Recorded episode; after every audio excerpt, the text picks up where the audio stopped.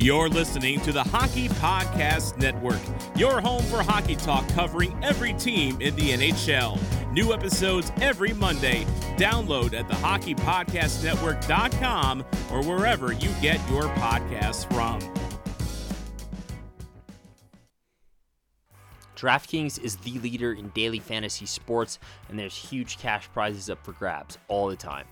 This week is jam-packed with action ranging from basketball to golf, and DraftKings has plenty of ways for you to have a front row seat to all of the action. Making a lineup on DraftKings adds excitement to every single night, and it's really simple to do. Draft your lineup and feel the sweat like never before. Every moment means more with the DraftKings lineup on the line. It's really simple.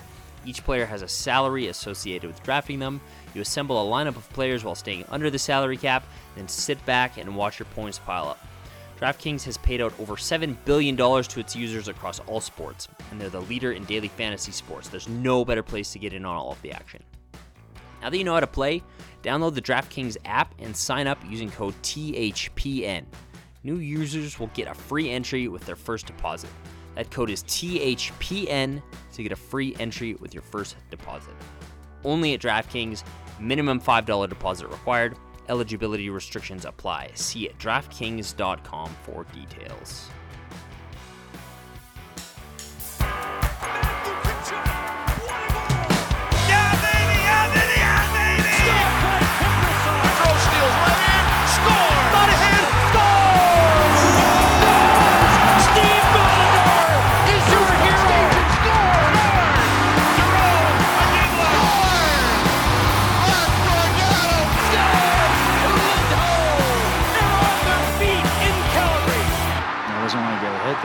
Off the tracks.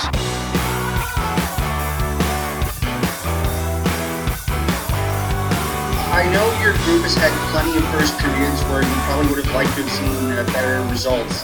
What was the difference tonight that sort of made it a little bit more challenging for you guys to execute the way you wanted to? We weren't competitive.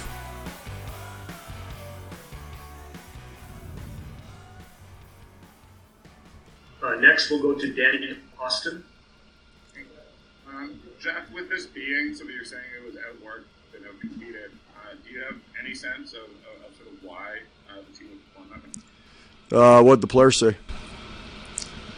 I don't know that they specifically had an explanation. They didn't have an explanation for it? Well, they talked about turning the puck over. They talked about sort of getting some of the details wrong. So that's just why I was asking you. Yeah, I agree with all that. Thanks. What's up, everybody? Welcome back to the In the Dome podcast. Well, so your thoughts on that clip we just played? Oh, man. Because if you're looking at, I mean, how far does this go back, honestly? I mean, it definitely goes back to Glenn Gulutzan. Time immemorial, bro. Now, under the second year of Glenn Gulutzan, it was pretty damn apparent from a fan's perspective. I mean, listen, if you're a fan and you're watching this team every night, you're telling me that you don't have a pretty good inclination of what's going on behind the scenes here? There's some serious shit going on. Is there not? No. It's just need to get some good tunes going in practice, and we'll be fine. And we need to try harder. We'll be good to go. Yeah, just got to get the compete level up. Do you think Jeff is going to play any, like, what do you think he did with his fifth graders? Like, is there going to be any, like, duck, duck, goose in practice? Like, is there going to be any elementary school fun time, get the kids motivated stuff going on next practice?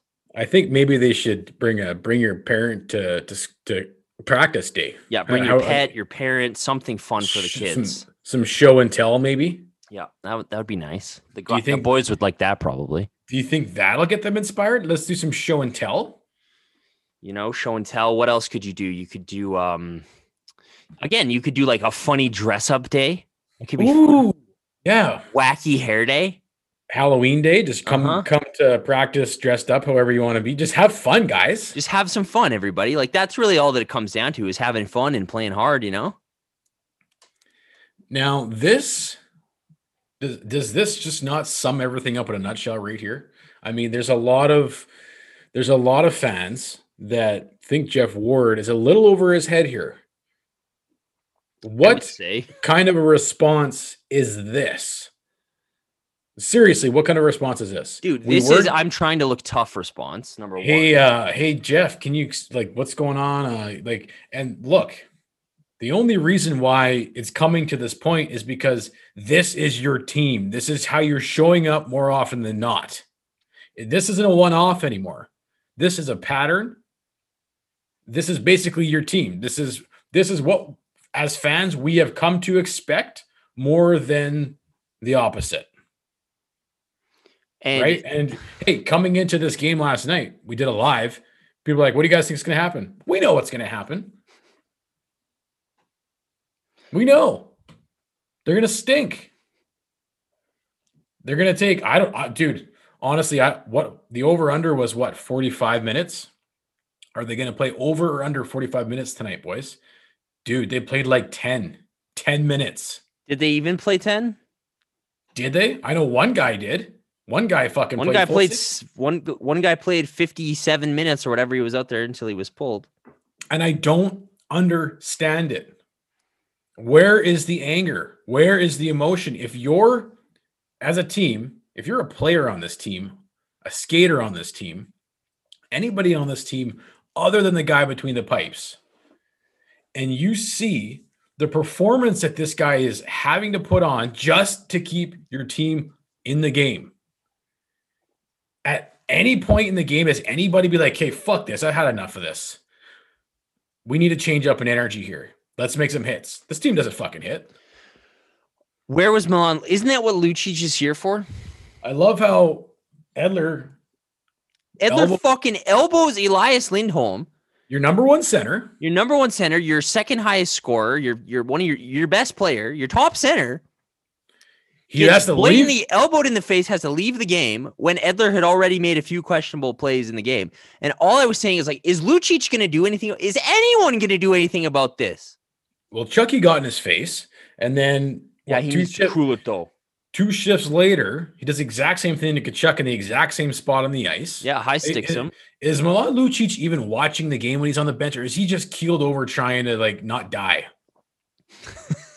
He was too tired. He was sleepy.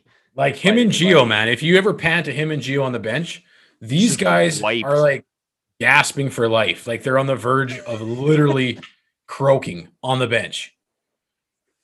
Have you ever seen Gio after like a intermission interview? It's like, holy fuck. Oh my God.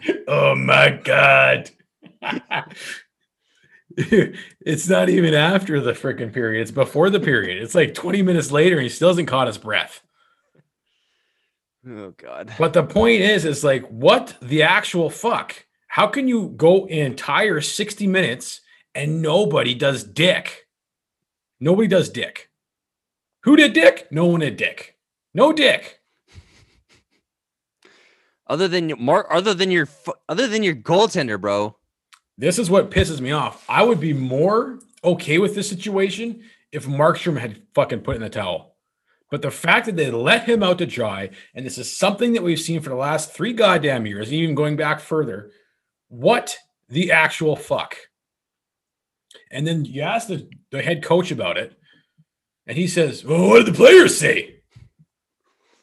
Oh, yeah, I agree with that. Did you ask the players? Like he's literally has zero clue what's going on. I mean, I'm sorry.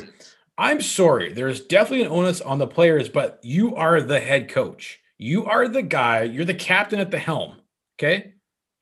He's so responsible for this. It's ridiculous. So for him to come out here and just put the blame on look, I don't care if you put the blame on the players when, sure. That's a tactic for coaches. But the way he's doing it, he's taking absolutely zero responsibility at this point. And it's not the first time he's done this season.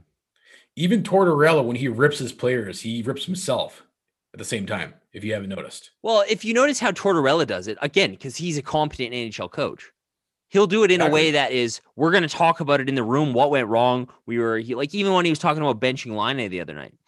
Which, by the way, how did Laine respond? Exactly. Like he's scored 6 goals since then. Right. Like, And as cheesy as it sounds, but like, remember when Bob Hartley and the always earn, never given shit? Like, as lame as that was, and as lame as that sounds, it fucking meant something back then. Exactly. It's like, if you're not, if you're Lucic and you're doing nothing, you're not playing.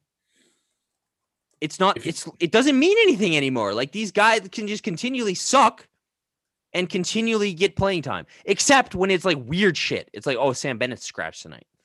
There's zero clarity and there's zero method. Exactly. Yeah. Exactly. That, you nailed it. There's nobody knows what they're supposed to be doing. There's what the standard is. Like Sam Bennett was saying. Yeah. Sam Bennett's like, I don't know why I was scratched. Was never told. Never told to me. Oh, okay.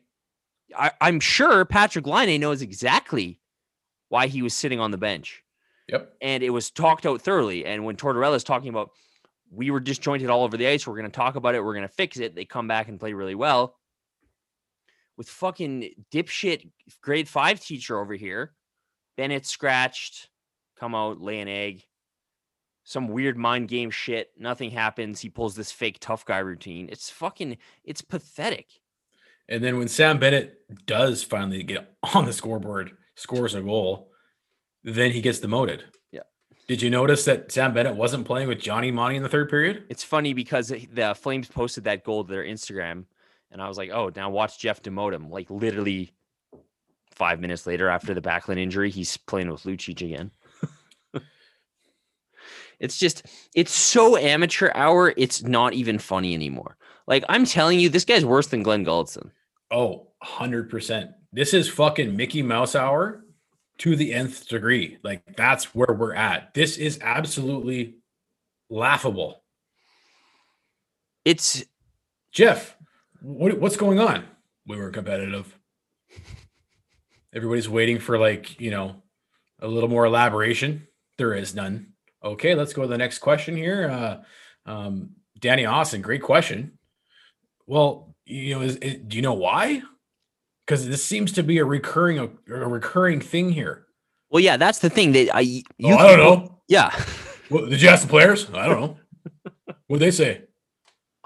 Really? You have zero explanation as the head coach of this team?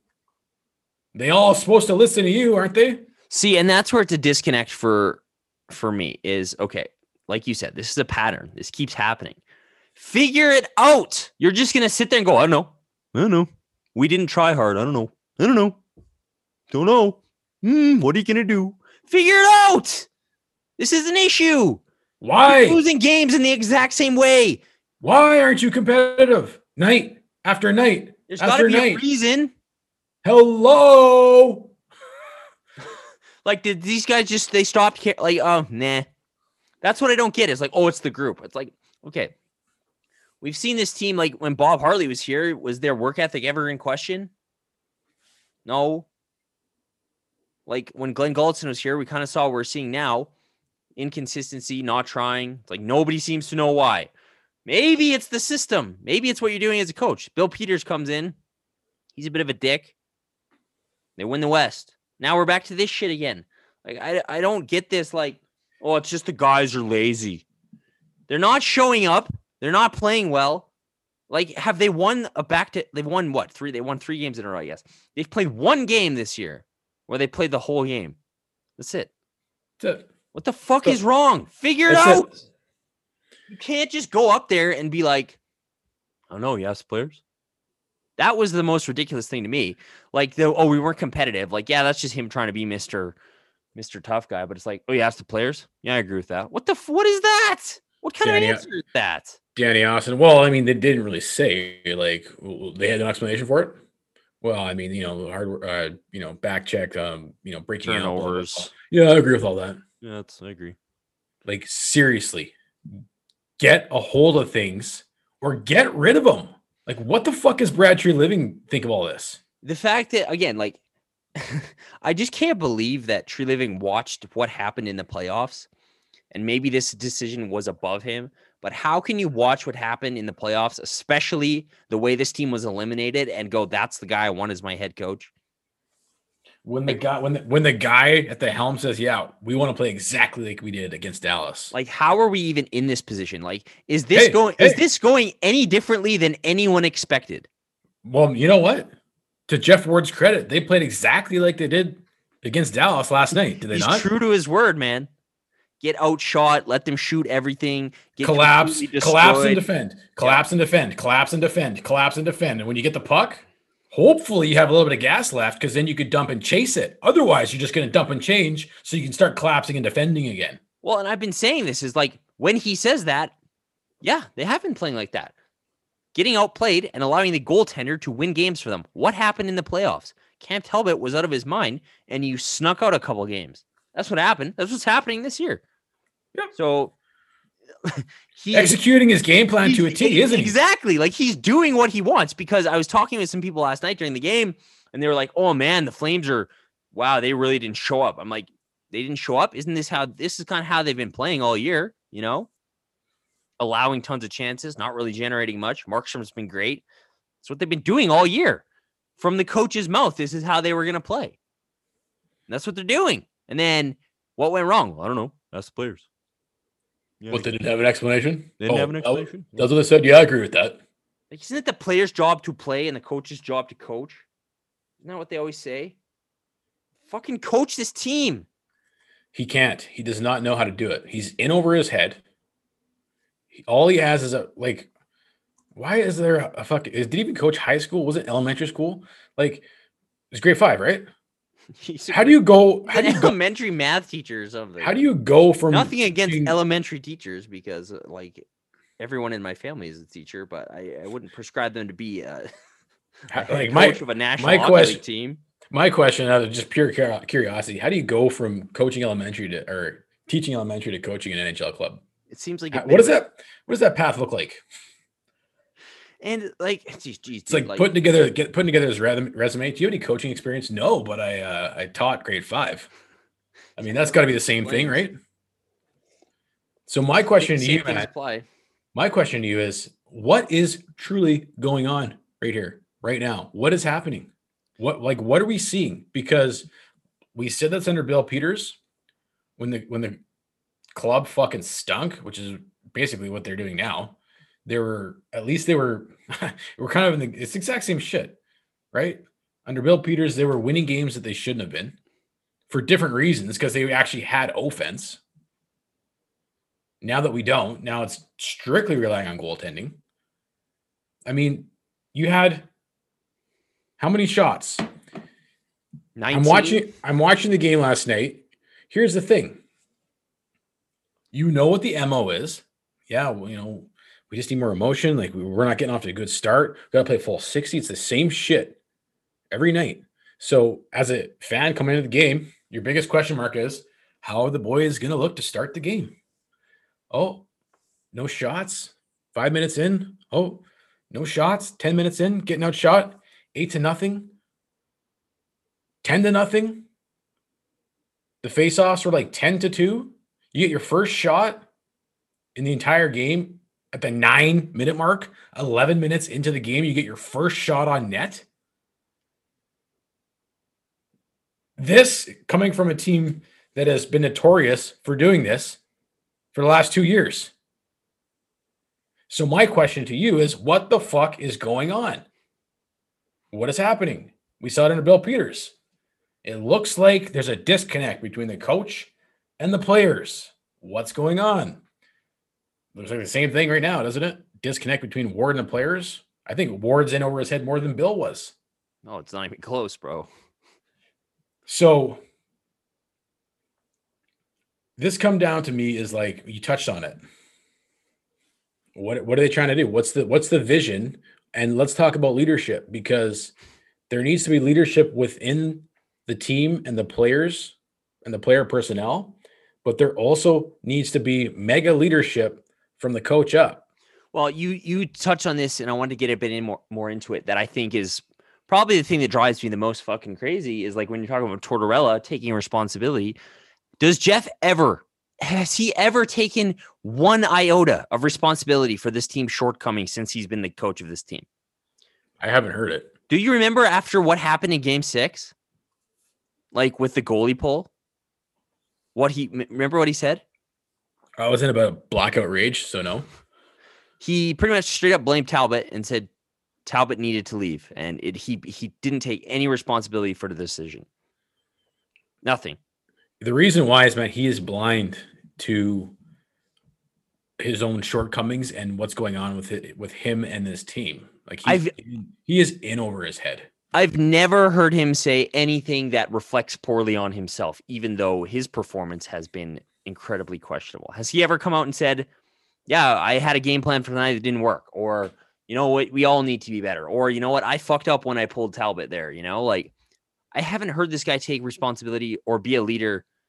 Like, does he ever take responsibility for this team coming out flat? Again, like you said, this is a pattern. Why? Why does this keep happening? Isn't that on him a little bit? Shouldn't he take, like, a little bit of responsibility? Like, that it's not his fault at all that the team doesn't show up on time. Like, come on. Like, you want to talk, like you said, leadership. Like, Jesus Christ, dude. Like, again, John Tortorella. Like, I'm not a big John Tortorella fan, but I mean, you hear a lot about, oh, the culture of the team, blah, blah, blah, blah, blah. Like, can you imagine if John Tortorella was coaching this team right now? Do you think that if they didn't show up for one game, two game, three game, four game, and this kept going on and on and on, John Tortorella would have had these guys in line after the first or second time this had happened? It starts with the coach. He's setting what it's like in the dressing room, right? And then even further to that, it's next with the captain, who seems to be a bit of a flake, if you ask me. Dude, Gio is... He's 100%. I love Gio. Okay. Obviously we love Gio, but this guy is not your leader in this room. Somebody else is. I think it's pretty apparent. It's not like, even close who it is. I want to bring this into an entire leadership discussion here. And to me, leadership goes hand in hand with vision, right? You're talking about preparation is the biggest thing. When I used to play hockey, and there's two aspects of preparation. There's individual preparation, and then there's team preparation.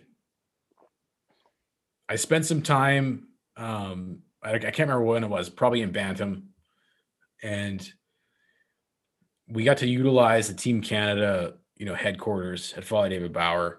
And, we had good team meetings before the season started in terms of what the team goals were, right? And obviously you have the big goal, right? Yeah, we want to win a championship. That's everybody's fucking goal. But then you have all these little defining goals of how you're going to get there. What is going to make your team unique? What kind of it? And this ties in with this whole team identity thing. Like, some of these goals were like, as far as special teams, we want our power play percentage to be this. We want our penalty killing percentage to be this. This is what we're striving for.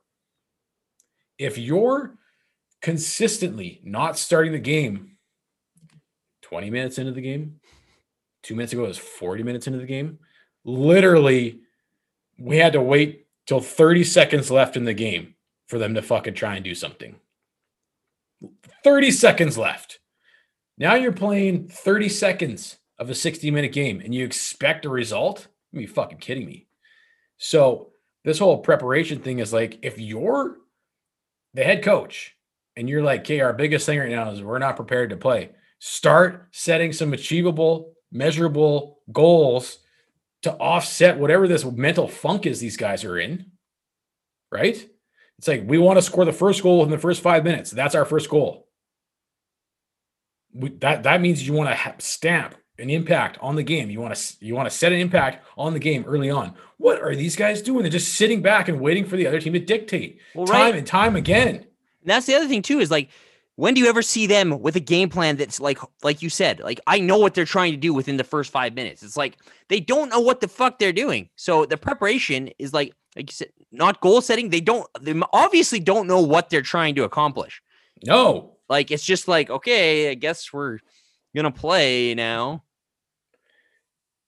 And this is what I mean by team preparation. The players have to have their own individual preparation, but there obviously is no cohesive team vision and goal for the outcome of the game, the outcome of the period, the outcome of the first 5 minutes. Well, and I mean, again, implementing a system that is clear and builds off the strength of the players that are there. Like, I don't know what this team is trying to do ever, like ever. I don't see any. I see sometimes the things that don't work, they continually do. But if you combine the lack of preparation with the lack of tactical, not even awareness, tactical implementation, it's like, of course, this is how this team is going to play. Like, it's fucking pathetic. Outside of, players saying we want to make the playoffs, we want to be a playoff team. Do you have any other inclination of what this team is striving for? Not one thing. I don't know. Are they trying to say we want to be other than, we want to be a tough to play against? I got to play with more emotion. I want emotion. It's like, is there anything specific that we know that you're trying to accomplish within a 60-minute game? Like, if you're hopping over the boards in the first 5 minutes and the only thing you've been told is we just got to play with more emotion, boys. The fuck? How is that going to, like, what are you going to leverage that into? That's where guys like Kevin BX come and say, does this team have an identity? Because literally they're just so flat. And I think, this ties into the identity thing is like, do you have goals? Like, where is the leadership coming from? What is the vision for a night-to-night basis? Are you trying to win every game? Like, as fans, you're sitting here watching, you're like, we don't know what to expect. So what is the identity? Other than a lack thereof. There isn't one. The only thing we know what to expect is to expect nothing because we don't know what's going to happen. Like, we literally have zero fucking clue who's going to show up at the start of the game, at the start of the second period, at the start of the third period. And from shift to shift, dude. And every shift in between. It's all a fucking crapshoot. Other than Jacob Markstrom and Mangiapane, we know what those two guys are going to bring. And we'll get to Tkachuk too, because typically he's pretty... He's, you can expect what you're going to get from him, but since this Muzzin thing, we're going to get to it. There's some rumors going around, but he's not even in that category. You got two guys right now that you know what to expect from. And I mean, Johnny's been great too. So, Johnny and Monty, you know what to expect from them. Well, they're doing what they're supposed to do, which is creating offense. And even when their game dips, we know who they are. Right. But it's the cohesiveness as a group. There's zero. And from the back end, your two biggest leaders in the back end, Rasmus Andersson and Gio, these guys are not leading the team at all right now.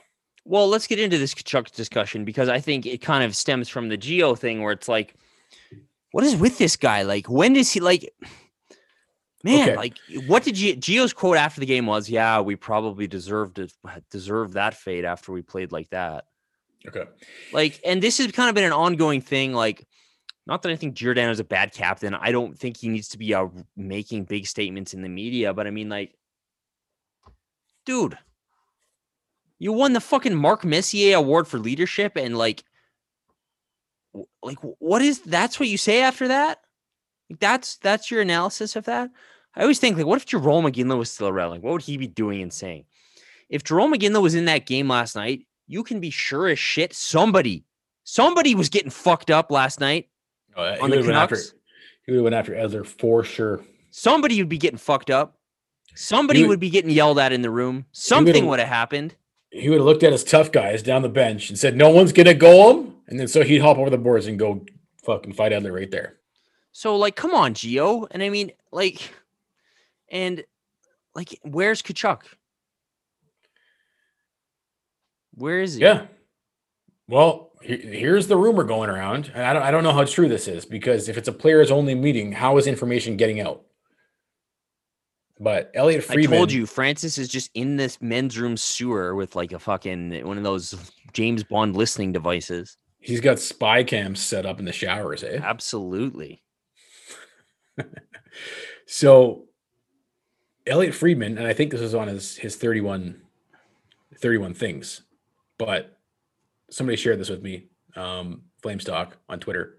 Number 5, the Flames were feisty in their two most recent games, wins over Montreal and the Jets. That's not a coincidence. When Matthew Tkachuk exploded at the end of the Tuesday's loss to Toronto, it wasn't about Jake Muzzin flipping the puck at him. If you dish it out, you've got to take it. I think he was upset that no one joined him in the scrum. So people are coming at this from two angles. Because Johnny was recently on Spit and Chicklets, and they asked him about it, And I don't know how much you can read into an interview on Spit and Chicklets with Johnny. I mean, Johnny, who? The most agreeable guy of all time when he's put in front of a microphone?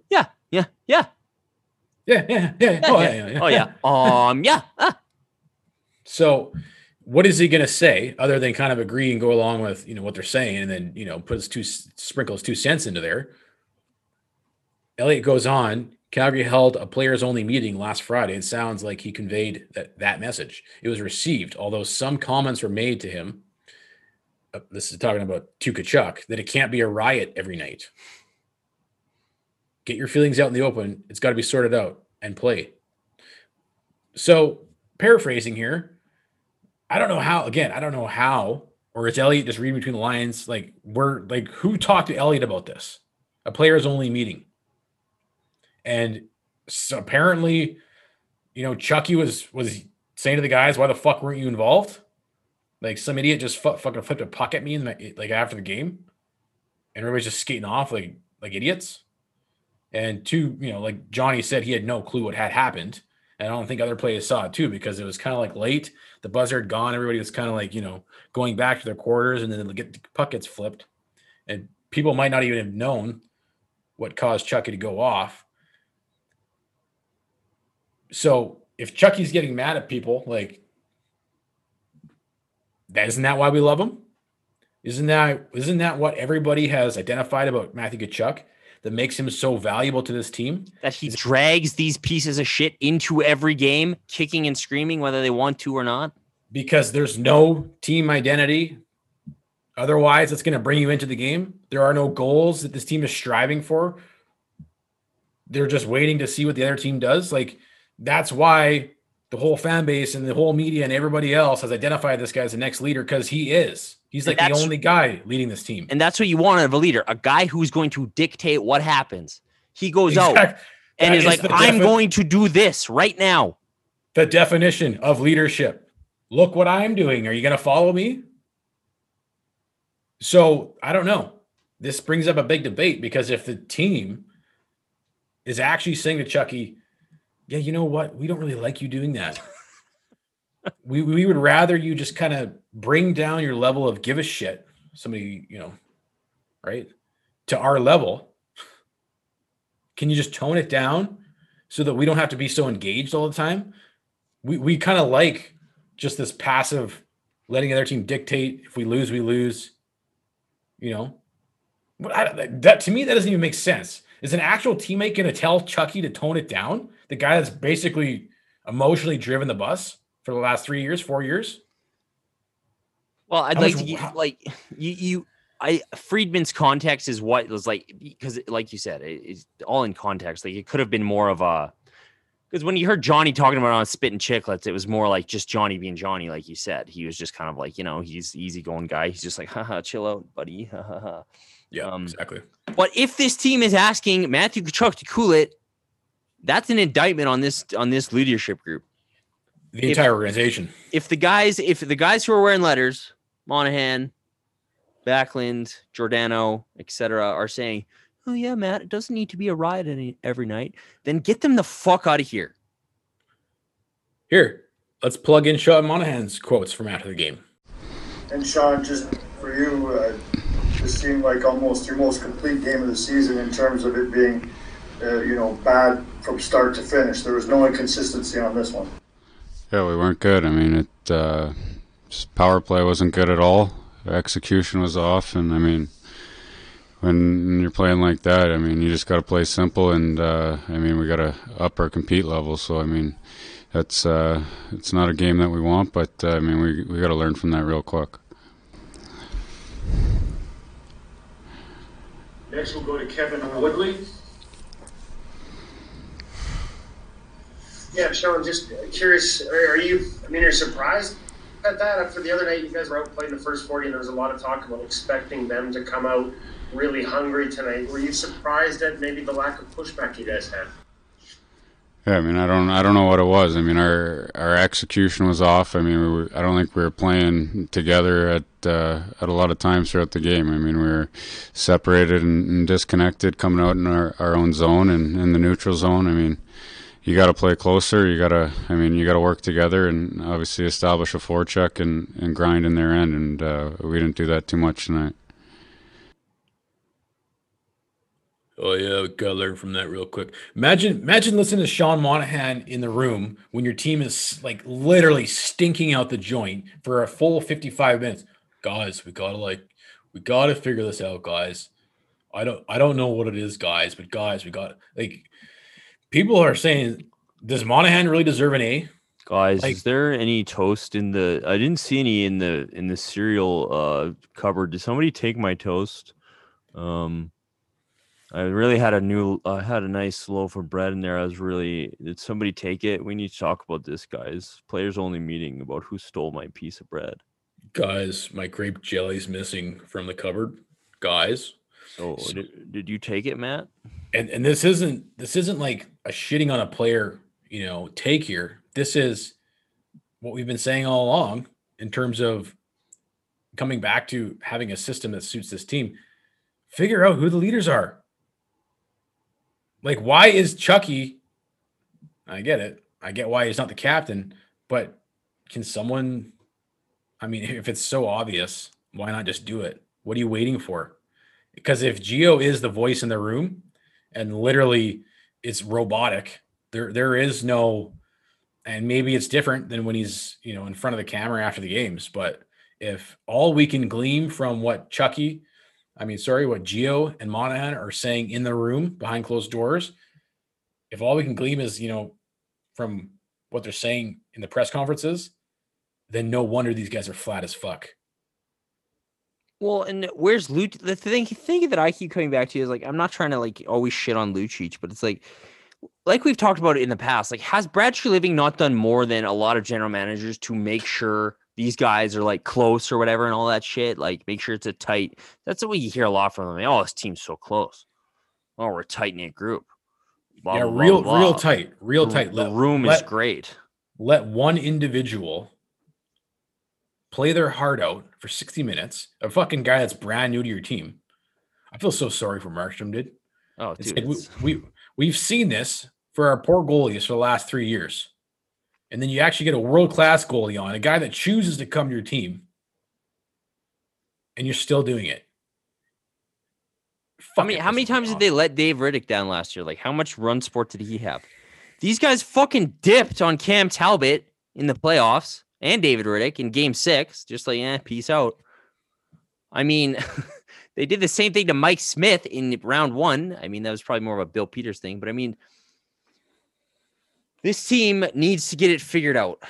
And there's two aspects of it, right? There's individual play, but there's team play. And the team play is completely off the rails. And that, to me, comes down to coaching. Well, exactly. And it's the thing I keep saying is 2017-18, you had a lot of individual. Because, individually, Gaudreau's playing good. Monahan's playing good.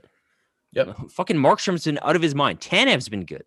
Hannafin's been good. Why the fuck isn't this adding up? Why are you still 7? What are they? 7-6-1, getting dominated every other game. If all these guys are playing so goddamn well, what the hell? Why can't you turn that into results? I don't get. Well, I do get it. It's because there is no there's no cohesive anything. Nothing. There's nothing that's coming together. Kevin Woodley with the second question to Monahan. Didn't you guys see that coming? These guys they lost 6 straight. They're going to be desperate. You didn't anticipate that or. Fuck, we were on a live yesterday and people were saying this could be trouble. Because the Canucks are going to come out desperate. I just don't get it. People on Instagram can see this coming. Where is the game plan for what the Canucks are about to throw at you? I did not see anything. Well, and here's the other thing, too, that is being confirmed with every single game that's being played. The second game or the further these series go, the Flames keep getting beat because the other team's coaching staffs are figuring out what they're doing and how to exploit Jeff Ward's system and winning games. That's what's happening. Travis Green and his staff watched what went wrong in the loss the other night and came out with a game plan, and they destroyed the Flames last night. That's what happened. Jeff Ward had his thumb up his ass and blah, blah, blah, blah, blah. Music and practice, all this dumb shit that doesn't matter. and they came out flat and didn't make any adjustments and got smoked. And I think you said it perfectly. This isn't even that the Canucks were that good. You were that bad, right? It's not like you had it's not like Dallas, dude, where it's just like, wow, you're holding on for dear life. Yeah. You literally couldn't make a pass if your life depended on it. Look at these guys trying to break out of their own zone. Did they have one successful breakout last night?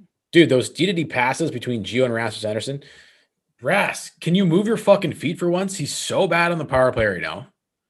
These bump backs, no wonder they're not working. He literally is skating like 2 kilometers an hour. And then he's looking at the guy he's about to bump back to. Like, have a little deception. Skate. You don't have to, like, don't make it so fucking obvious. Rasmus Andersson is moving so slow. By the time Johnny gets the puck, he's stationary.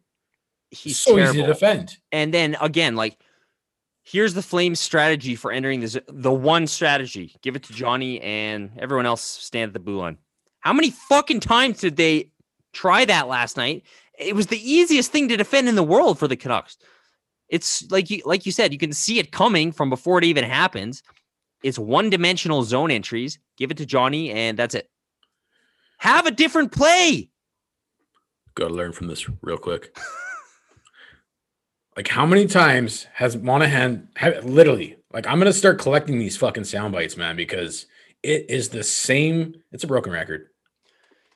Got to learn from this. And I think, yeah. And I don't know what that was. How does nobody know? I know what it is. You have zero game plan that you're trying to execute. There's no vision. You're just sitting back. Like, this whole collapse and defend. That's what it is. It's sitting back to a T. That's the system. Like, Jeff Ward is literally only trying to focus on the defensive zone. I don't understand. Really good job, Jeff. You got outshot by the worst defensive team in the league last night, 50-20. Yeah, you allowed 40-plus shots. I think your defensive focus is really working. That foot, remember, the focus is going to be on defense. Wow, great job, guys. You're getting destroyed every single night. We want to play exactly like we did in the Dallas series. Oh, well, you're doing that pretty well. Like, fuck, dude. It's getting so absolutely annoying. Dominated. So the question, like, coming back to this leadership thing, dude, like, obviously the club doesn't have enough balls to switch the captaincy in the midst of, while Gio is still playing. Oh, they'll never do that. Are you kidding me? No, they would never, but that's obviously what needs to happen. The thing is like, when another leader comes along and is just, just in a completely different level. Like, I think what we're seeing right now is you're seeing there's a fork on the road here, right? Within this organization. Are you going to go Chucky's way or not? And listen, if there's credence to what's going on here behind the scenes, how do you think Matthew Tkachuk feels right now?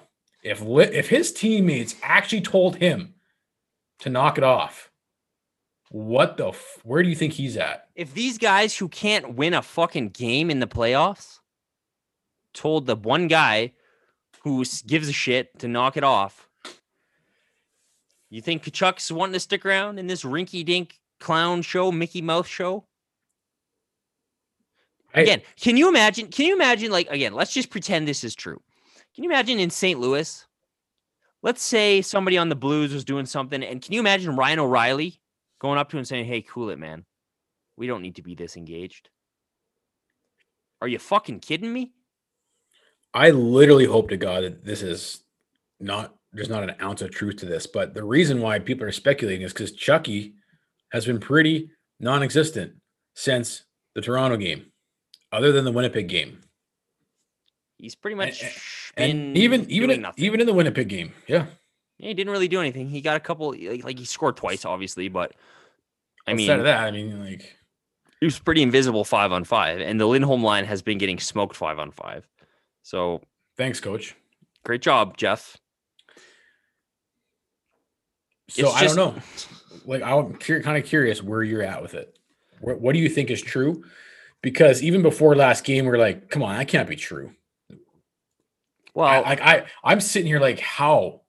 Who in their right mind is going to tell Chucky to knock it off when it's so obvious that he drives this team's emotion. Like, well, you know what? Like, I can kind of see it being true to an extent where it was like, maybe there's some stuff being said, you know, where it's like, he's mad at the guys for not jumping in. And they're like, well, we can't be like, you know, I have a hard time believing they're like, you have to knock this off. Right.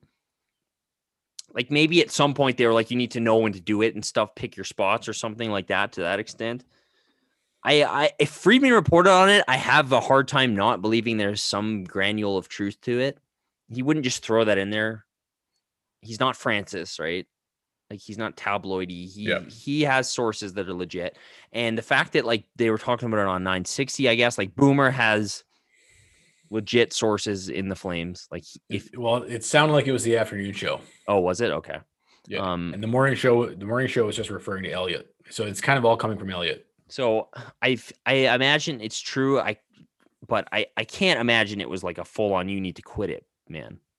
But then again, like he's been shitty ever since then. There's clear delineation, a clear drop off in Matthew Tkachuk's effectiveness since that game. So who the fuck knows? I don't know. It's frustrating to say the least. Or is there an injury we don't know about? Perhaps. Like maybe this is all total speculation. But regardless, the vision and the leadership thing, it doesn't change that at all, regardless. Well, and it doesn't change the fact that, like, again, your leaders, Jeff Ward, Mark Giordano, Sean Monahan, like, that's what you hear from them after a game like that. Boy, that's frustrating. I don't know what it was. Well, we don't know. Did you ask the players? Well, yeah, we kind of got what we deserved after that one. Like, man. Where's Chucky? He's probably just fuming. He's too angry to even go on the mic, eh? He's like, my teammates don't want me to go talk about this. Well, and that's the other thing about that is like, Matthew Tkachuk's mad that nobody else jumped in with him. Fucking rights. How many times has this guy got this team going and nobody else has done anything? Pretty much every night. Like, how is battling a bad thing ever? Unless you're too tired to do it. Like, and again, where's Lucic in all this? Isn't he supposed to be Mr. Lucic leader, tough? Like, where's he? How many fights does Lucic have through 11 games? Again, like, I'm not a big energy fight, but like, fucking do it. Like I said with Iginla, if Iginla was in that game last night, guaranteed something would have gone down. Like, usually that's what Tkachuk's doing. And maybe Tkachuk's just like at a loss of what he's supposed to do now. Like, if he doesn't know, if this is true and his team says you're not allowed to do that anymore. Hey, you know that thing you do really well then wins us games and gets us involved into the game? Yeah, don't do that. Oh, okay. Fuck, man. It's just like, do something. Like, show that you give a shit. Someone, please. Other than Mangiapane or Markstrom or Tkachuk. Yeah, I agree with that. Yeah, you know what? I actually agree. Lucic, go hammer Alex Edler. They're honestly, if this team knows what they're doing, they'll start the next game and it'll be Lucic will go after Edler. We're not going to see it, but oh, no chance. If you wanted to shift the momentum away from Vancouver dominating you for two straight games, maybe outside of the third period in the first game, like that's the thing. That's why, like hitting. Why? There's no hitting this game anymore. Like the was it? Where's Mathot now? He doesn't even play, does he? Isn't he retired? Is he retired? Was it the Senators? Like somebody posted on Twitter, an appreciation for Mike Mathot's hip checks. I sent that to you. Like I'm like, how come nobody hip checks anymore? Nobody. Like, body checking is out of the game, man.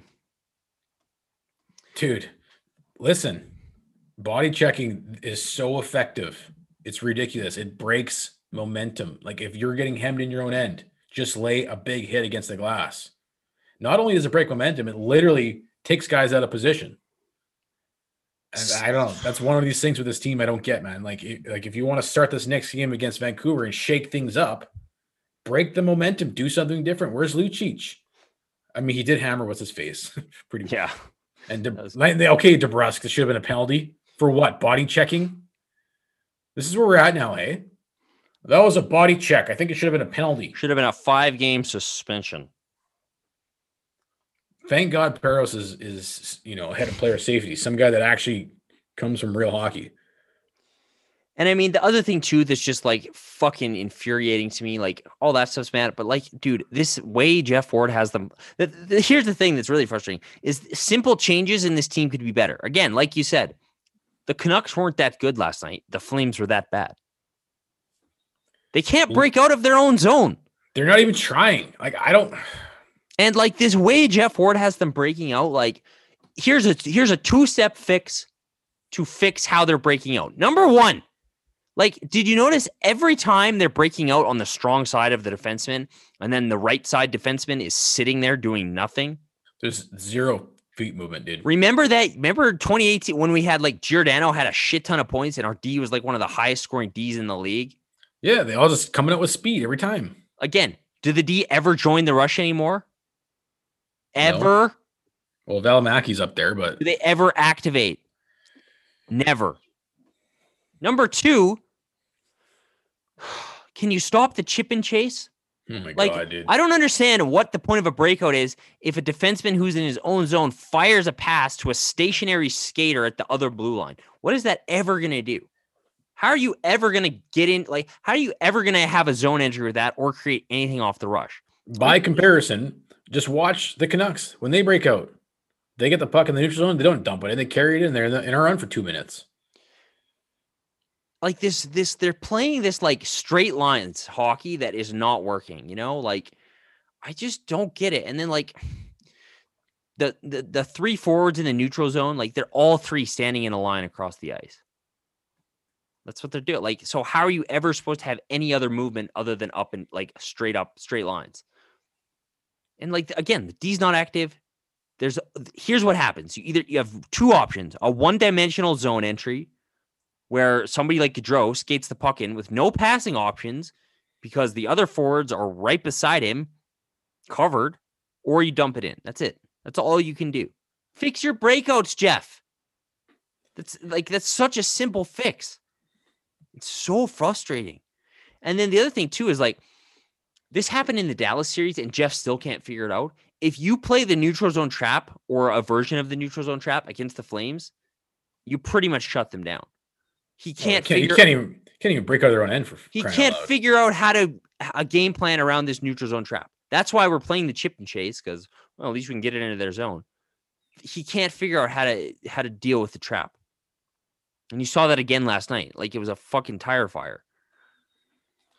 Figure it out, man. Like and there's no make a goddamn adjustment. And there's no in-game adjustments either. I mean, it takes to the third period to see some different line combinations, and then you go with ones that don't even make sense.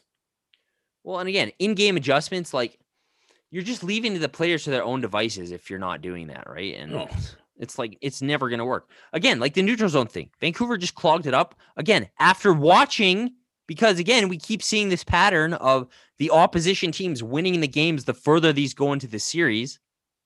Because they've scouted one game and they know how to make their adjustments. They're like, oh, we're going to make this adjustment in the neutral zone and make sure Gaudreau can enter here. Done. And your Flames have no answer. And your power play has gone cold as well. 0 for 6 in the last two games. And I wonder why. Because they haven't changed a goddamn thing. So, again, some simple adjustments that a fan that we can watch at home and say, this isn't working, and they keep trying it, and they keep doing it, and if they just did these two things, if you fix your breakouts, even if you fix your breakouts, you're going to be way better off. Like, that seems like a pretty simple ask. Yeah, but it's up to players. Fuck me, it's maddening. Did you ask them how to break out? And again, why didn't somebody ask them about the breakouts? Say, hey, I noticed you can't break out of your own goddamn zone last night, and the D are sitting in are stationary.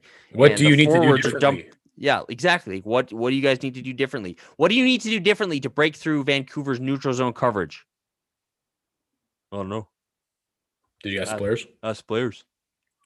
There was no explanation from them. It's just so maddening, dude.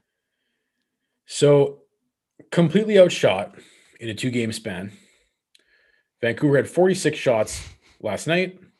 They had 34 shots the previous game. You had 26 shots in game one. And then last night, you had 19 shots. 19 shots.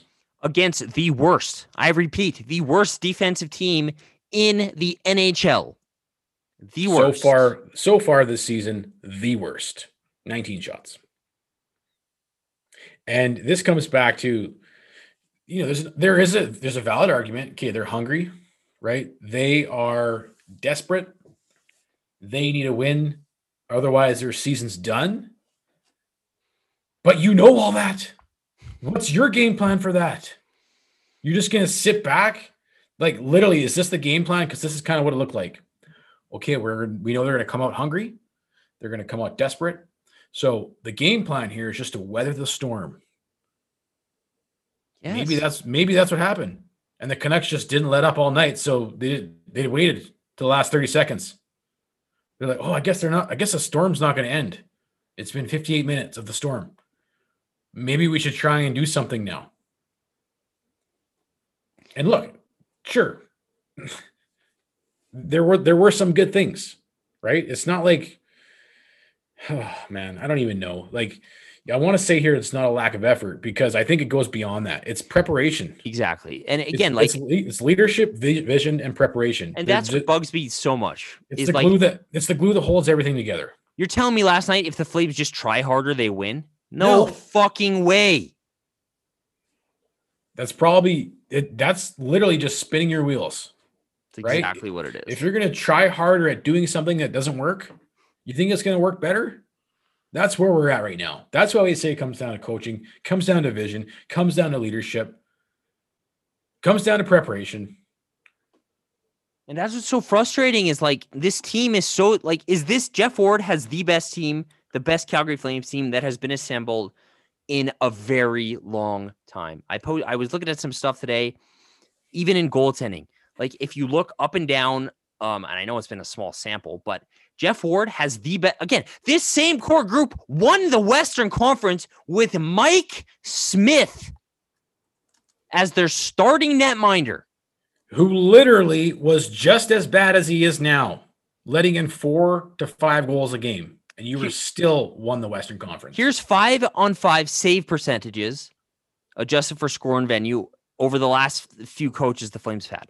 Bob Hartley, in his 4 years, the Flames had the worst, 30th out of 30 teams, the worst goaltending between 2012 and 2016 combined, the worst. 91.10 save percentage at 5-on-5. The worst in the league over that span. Made the playoffs, went to round 2 at one point. Okay, goaltending let him down. Under Glenn Gulutzan, the 25th ranked save percentage at 5-on-5 between guys like Smith, Elliott, Rittich, Johnson. 25th in the league. So as much as we hate Glenn Gulutzan, he wasn't getting good goaltending. Bill Peters, in his first season, the team ranked 21st in 5-on-5 save percentage. That'd be Mike Smith and David Rittich. Not getting the best goaltending. How in the world do you finish first in the conference with the 21st worst goaltending in the league? You're really good at using your team's strengths to your advantage, a.k.a. goal scoring. Bill Peters, in his 2 months last year, similarly got pretty bad goaltending. They were ranked 21st between Rittich and Talbot. Jeff Ward, between December and March, Talbot was awesome, and the Flames had the 11th highest save percentage. This year, Jacob Markstrom and David Rittich, they're third. They have the third best goaltending in the league, 5-on-5, third best. And they're one game over 500. Listen, if there was ever a time for a change in approach of how you show up, how you play the game, what kind of a product you put on the ice. If there was ever a time for a change in system, if there was ever a time for a change in vision, it's now. And you know what? Like, it's so frustrating. And I know everybody gets sick of us just blaming the coach and stuff. And I know the players haven't been good, blah, blah, blah, blah, blah. But Brad Treliving, fuck, why do you sign Jacob Markstrom and do all this shit if you're just going to roll out this same dumb system that doesn't work?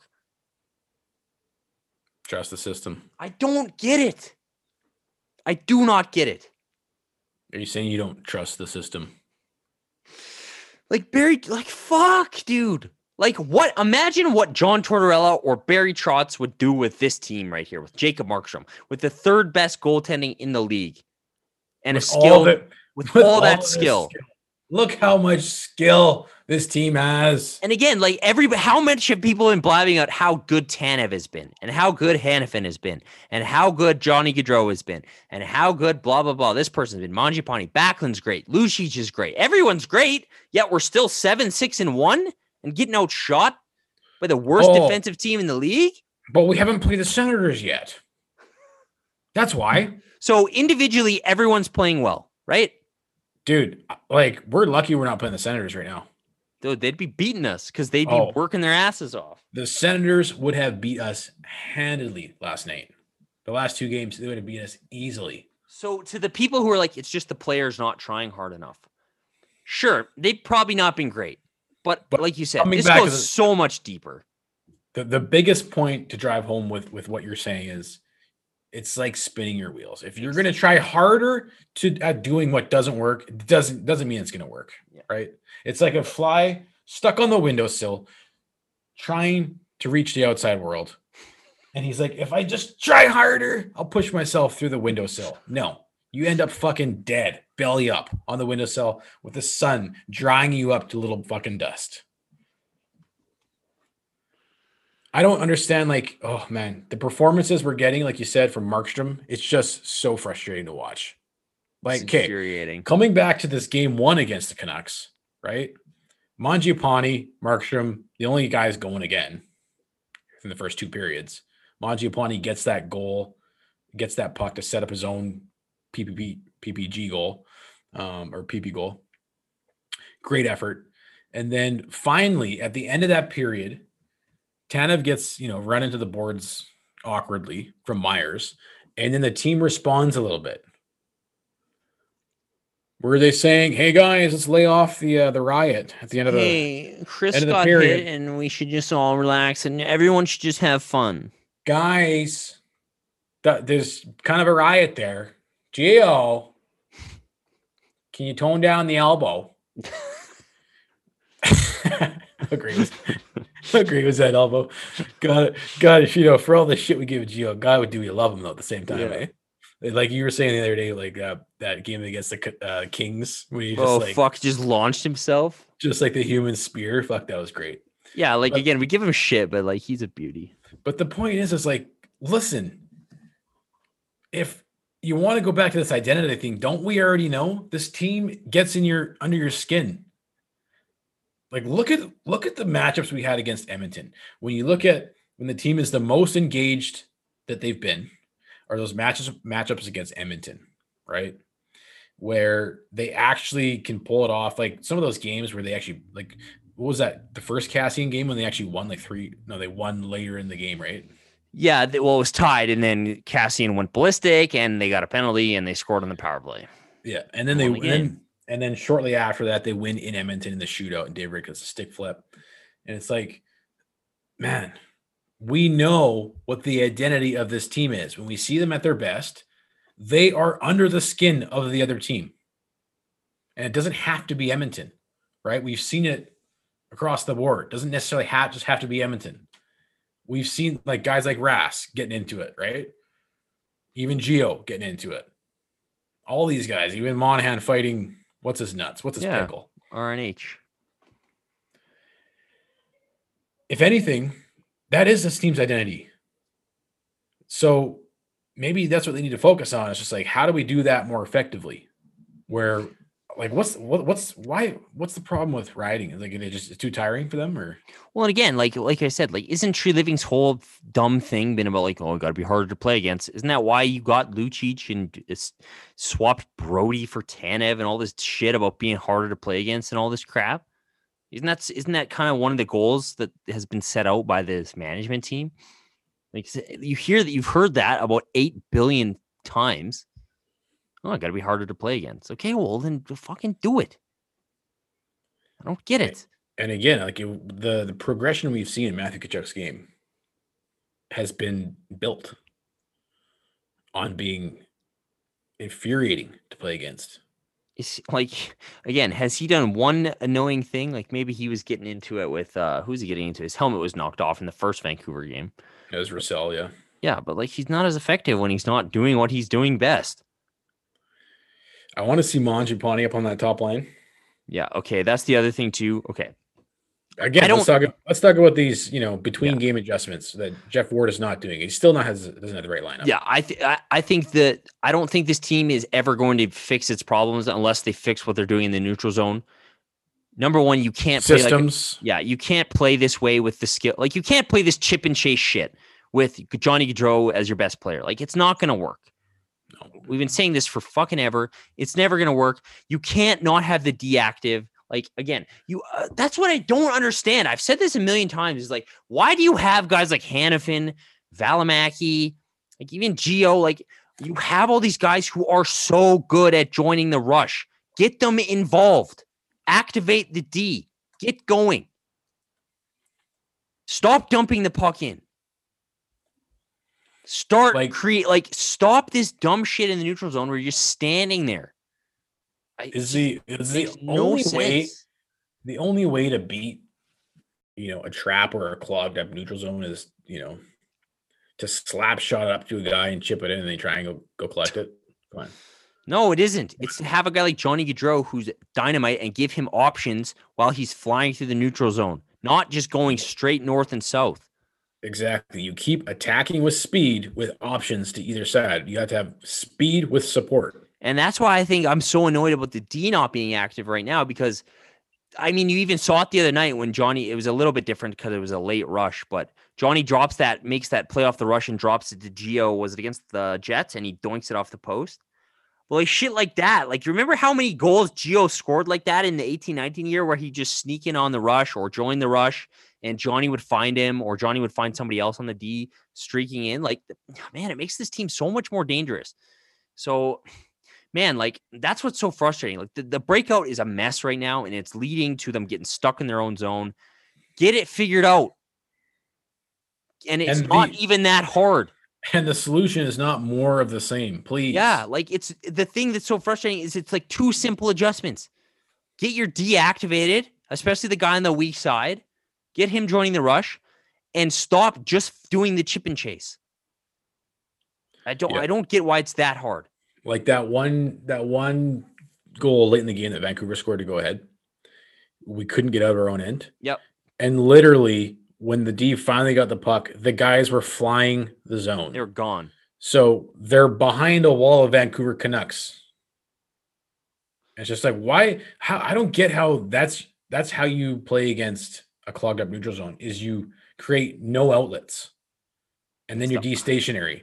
And then they're left to go D to D, and it's just like, it's really hard to watch. Yeah, it's infuriating to watch, especially when they keep trying it and it's not working, and they keep trying it. That's what gets so frustrating. It's just it's banging your head against the wall. So maybe we wrap that up. Is like, what do you do? Other than what we've already said. Yeah. As far as in terms of lines, if you're Brad Treliving, you know what I'm doing. I already would have had a different head coach, and so like that's what makes me I'm not kind of at a loss for what we're supposed to do. I don't think Jeff Ward knows what to do. Obviously Brad Treliving doesn't know what to do. So I think we just have to prepare ourselves for a long ass season, and hopefully if we're bad enough, there'll be some changes. But just to quickly wrap up, I do think they need to adjust the forward lines, especially if Backlund's out for any extended period of time. Yeah. What do you think? What do you think the situation is there? Like usually when you don't see an injury blatantly, it's typically not that bad. Like my guess is I don't even know where it was, but they said it was a block shot or something. Is that what they said? It sounds like it was a block shot or something. It sounds like there's no update until tomorrow. Pike tweeted 2 hours ago that the Flames are skating today, and we'll get an update later. So maybe there'll be an update coming later. And what were your thoughts on Connor Mackey's first game?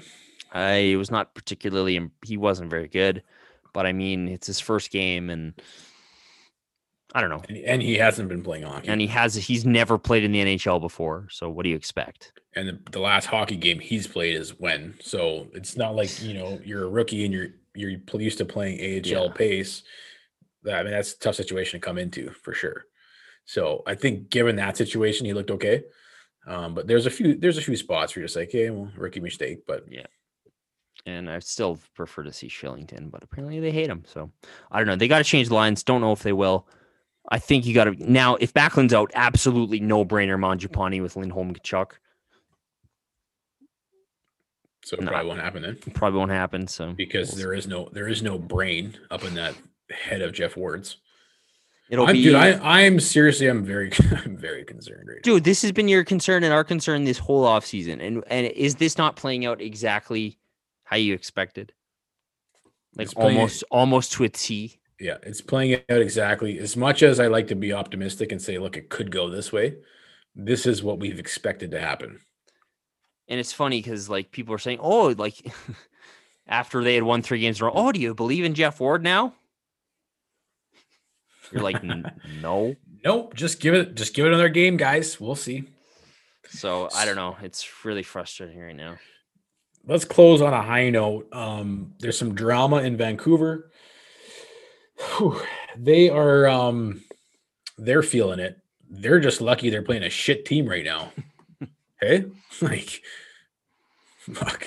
Yeah. Like, honestly, Ottawa would give them a harder run than we are right now. Totally. Other than Markstrom, right? Markstrom would shut the Senators. Could you imagine if we did not have Markstrom in the net last 2 games? Oh, dude, are you kidding? They would have turned their season around. They'd have guys feeling it because they would have scored 8 goals. Listen, how many games would you have actually won this year if it had not been for Jacob Markstrom? You would maybe one. You maybe would have one win. You'd be under 500. Without a doubt. Sure. I think you'd probably have 1 or 2 wins without Jacob Markstrom this year. Here's what I was thinking last night. I'll ask you this. Would you be last in the division behind Ottawa if not for Jacob Markstrom? I think Ottawa's what, like 2-11? Yep. You'd be a lot closer. You'd be definitely second last in this division because, again, how many games has this guy been the top performer? He has 2 shutouts. Like every game? Like literally every game? Every single game. Like maybe the Winnipeg game the other night is like the only game that you maybe would have won if Rittich was in net. That's really it. Or maybe the Oilers game. So honestly, it just adds to how infuriating this is. Given the way they're playing, I would rather he sucked too, because it makes it even worse. Yeah, that's what's so maddening. Because fuck, man. So with Van, Benning's in the hot seat in terms of the fan base, but Aquilina came out and said, no, we trust in Benning, which is probably a good thing because he probably forces Benning to go all out last season. So, but. Interesting to watch. The other thing, maybe the funniest or the best news of the day yesterday was James Neal going on waivers. Your thoughts? Oh man, it's so funny that this is so weird, eh? This is how bad our season is. The reality we live in is that this is what makes us the most happy is shit like this. Well, and again, like it's. I don't know why everyone's like, ooh, Brad really pulled. It's like Brad signed him. That's what I keep going. I was like, okay, that's the guy. Treliving gave him that contract, right? It's like it's still an indictment on Treliving to me when I see like, oh, James Neal sucks. It's like no shit. Why do you think we're all so mad when Treliving signed him? I mean, I don't really get how is he that bad on the Oilers? Is he really that bad? I don't know what's going on. Like they knew he wasn't going to get picked up by anybody, right? That would have been a gift if somebody took on that contract. But it's just kind of funny. So he's on the taxi squad now, I guess. We were like maybe Brad should pick him up, Yeah. Reunite, have Neal and Lucic. Yeah. I don't know. It's poor James Neal. What a fall from grace. Imagine from the Stanley Cup final, riding high with the Vegas Golden Knights. Well, like 4 years in a row. He's been in the Stanley Cup final every year of his career. Yeah. To the Calgary, playing third-line minutes with Sam Bennett and Mark Jankowski with the Calgary Flames. Guess he shouldn't have fucked that guy's wife, eh? Then to Edmonton, you're on the waivers with Edmonton. What a fall from grace there, James. Imagine they didn't have McDavid, dude. Imagine McDavid was like only 80% as good as he is, which would still be the best player in the league. Imagine they didn't win 20 lotteries in a row. Imagine they didn't suck at everything.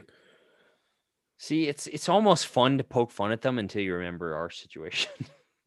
Yeah, it's a nice distraction. Yeah, at least I don't know what is worse. Yeah. Is it worse to just, is it worse to be an Oilers fan where you have the best player in the world and you still suck?